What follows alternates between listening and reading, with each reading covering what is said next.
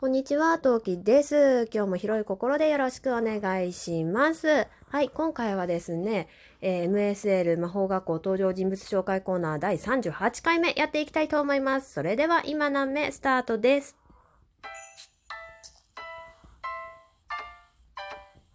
何年この番組は戦闘不能日常系ママトーカーの陶器が日々奮闘しながらお送りいたします。というわけで皆さんこんにちは、陶器です。前回に引き続きまして MSL 魔法学校登場人物紹介コーナーの方をやっていきたいと思います。こちらのコーナーは私が高校の時に見ていた魔法学校に通っていた夢をベースとして挙手いただいたトーカーの皆さんを魔法使いに、えー、仕立て上げていくといったような企画えー、コーナーとなっております。今月は強化月間ということで、ただいま挙手いただいている方々を何とかして全員今月のうちに紹介できればなというふうに思っております。お楽しみにといったところで、今回紹介させていただく方は、元トーカーさんです。こちらです。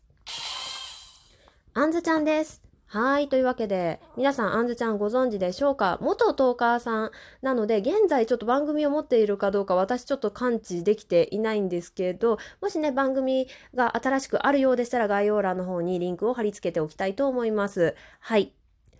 さて、あんずちゃんは現在、性教育インフルエンサーということで活動されております。なので、そんなあんずちゃんはもう皆さん察しがついておりますよね。きっとね。はい、紹介させていただきます。お立場はこちら。中等部の保健室の先生です。はい。えー、と、今回先生なんですが、お部屋は普通の保健室というふうに、えー、皆さんね、思い思いに保健室あると思うんですけど、きっとそれです。それが、えー、魔法学校の保健室です。ということで、えー、今回は、えー、お部屋の紹介はちょっと割愛させていただきたいと思いますが、盛りだくさんですよ。というわけで、まず保健室という、えー、なんだろう、チームの、チーム？うん、役割の説明させていただきたいと思います。えー、魔法学校、この学校の保健室はですね、先生はそれぞれ初等部、中等部、高等部で2人以上常駐しています。皆さんそれぞれ得意分野があったりもします。で、アンズちゃんは中等部の保健室のその何人か常駐している、えー、先生のうちの一人です。で、ちなみにそういうわけで生徒はですね、えー、症状によって相談をする先生を指名することもできます。まあこれは慢性的な治療というか、まあものに限ったことなんですけど、例えば捻挫したとか骨折したとか、まあそういう突発的な出来事だと、まあ指名はもちろんできないんですけど、例えば肩こりがひどいんだけどこれは病院に行くレベルとか、うーん、なんかお腹痛くなっちゃったんだけど、これは病院に行くレベルとかいうので、なんだろう、病院に行った方がいいのか、親に相談するレベルのかって困ったことがあった場合、先生を指名して相談することができるというシステムがあります。はい。で、そんな中、そんな先生たちの中、女子指名ナンバーワンがあんずちゃんです。はい。あんずちゃんがなぜ一番かというとですね、まあ中学生女子っていうのはね、まあ早い子は初等部とかも小学校4年生ぐらいからあったりもするけど、あの、あれですよ。まあ月経が始まったり、まあいろいろ悩みが尽きないんですよ。なので、体関係だから、なんか心関係に特化したカウンセリング室に行くのはどうしようかって悩んでる生徒が行きやすい先生っていうのもあって、体関係の、うん、体を絡めた感じのカウンセリング室というわけでカウンセラーも担っています。はい。さて逆に男子からはですね、憧れの女性の保健の先生という目で見られています。で、えー、魔法学校の中でも月経とかの基礎知識基礎知識の授業っていうのがもちろん初等部、中等部、高等部それぞれあります。す、えー、べ、て一番最初の授業はあんずちゃんから学んでいます。えー、あんずちゃんがその魔法学校の性教育関係の、えー、なんだろう、授業や知識関係のトップにえー、保健の先生のメンバーの中ではトップにいるので、一番最初の授業は必ずみんなあんずちゃんから学んでいます。これは男女共通で学んでいます。なのでみんなあんずちゃんのことを知っているんですね。で、まあもちろん、あの、これ、今までの魔法学校でも説明をしてるんですけれど、まあ、高等部からいきなり入る生徒ってあんましいなくって、まあ、初等部から入ってる子の方が割合多いはずなんだけど、うん。なので、えーなんだろう、あんずちゃんにすごく親しみを覚えていて、で、高等部の子でもあんずちゃんに、だから指名してアポイント取って相談する生徒っていうのは、えー、少なくないとのことです。ちょっとグダグダになりました。すいません。みんなね、あんずちゃんのことが大好きで頼る女子生徒が多いそうです。そんなあんずちゃんの能力、えー、ご紹介したいと思います。あんずちゃんの能力は、体の気の流れが見える、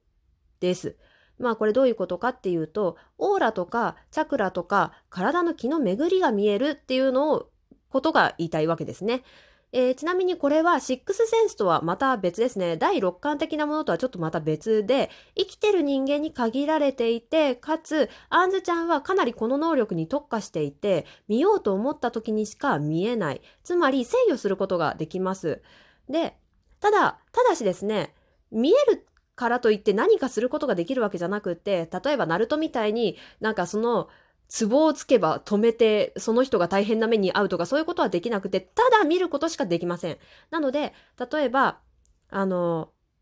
慢性的に、あなんて言えばいいんだろうな、慢性的な肩こりとかで、バンテリンとかの CM でさ、あの、神経がさ、ビリビリビリってなっている、ようなことを表現してる CM あるじゃないですか。あれですよ。あんな感じで、あー、なんか神経がピリピリして痛そう。これは冷やした方がいいね。とか、あー、お腹が痛そうだね。これは温めた方がいいね。っていう、そういった、まあ、応急処置ですよね。的なことを保健室ができ、保健室の先生ができることっていうのがかなりスピーディーにやってもらえます。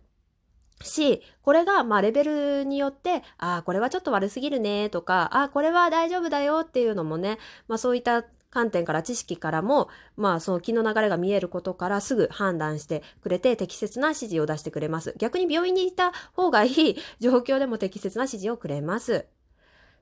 ただし、これ、えー、気の流れが見えるということで、見ようと思った時に見える、これがですね、役立ったことがあります。というのも、まあ、思い余ってしまった生徒に襲われそうになったことがありまして。で、そういった時にですね、まあ、まあ、あんずちゃん見ることがでしかできないので、あの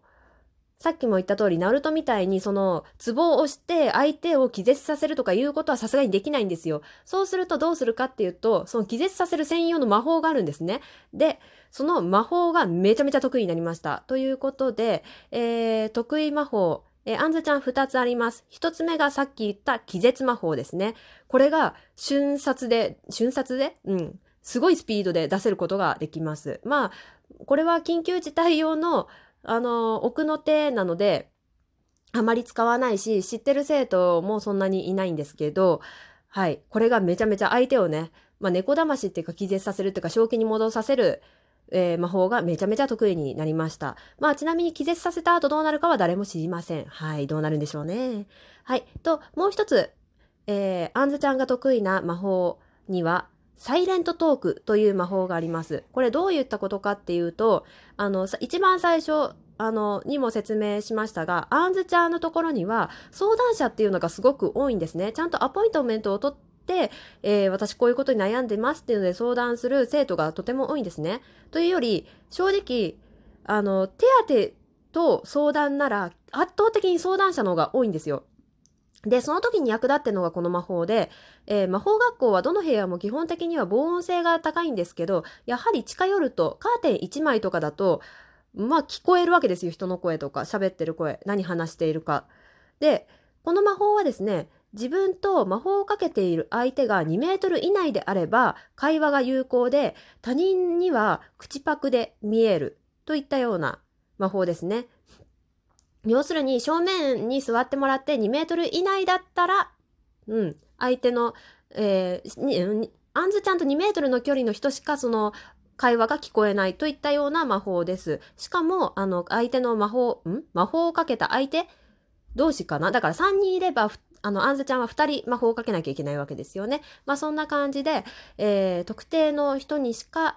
と、えー、特定の人以外には口パクに見えるといったような魔法になっております。で、この魔法を使って相談を受けています。なので、えー、まあ、あとはカーテンでね、視界を遮ったりしているので、誰がどんな相談をしているのかっていうのは基本的にね、あの、プライバシーの確保が十分であるといった状況で相談を受けることができまして、まあ、そういったところからしても、そういった点を含めて、あんずちゃんはすごく生徒に頼られている特別な先生である。といったところでね、えー、今回はまとめさせていただきたいと思います。あんずちゃんの立場は中等部の保健室の先生、特に女子人気、女子指名率がとても高くって、相談内容は女子特有のものがとても多いです。えー、アンザちゃんの能力は体の気の流れ、チャクラやオーラを見ることができます。得意魔法は気絶魔法と消音魔法、サイレントトークということで今回お送りさせていただきました。ちょっとグダグダになってしまいました。大変に申し訳なかったですが楽しんでいただけましたら幸いです。というわけで、えー、聞いていただきありがとうございました。フォローがまだの方、ご興味があればよろしければフォローの方よろしくお願いします。ラジオトークでお聞きの皆さん、リアクションボタンは連打が可能な仕様となっております。何回か押していただけますと励みになりますので、そちらの方もよろしくお願いします。改めまして聞いてくださってありがとうございました。次回配信でまたお会いしましょう。またね。何名？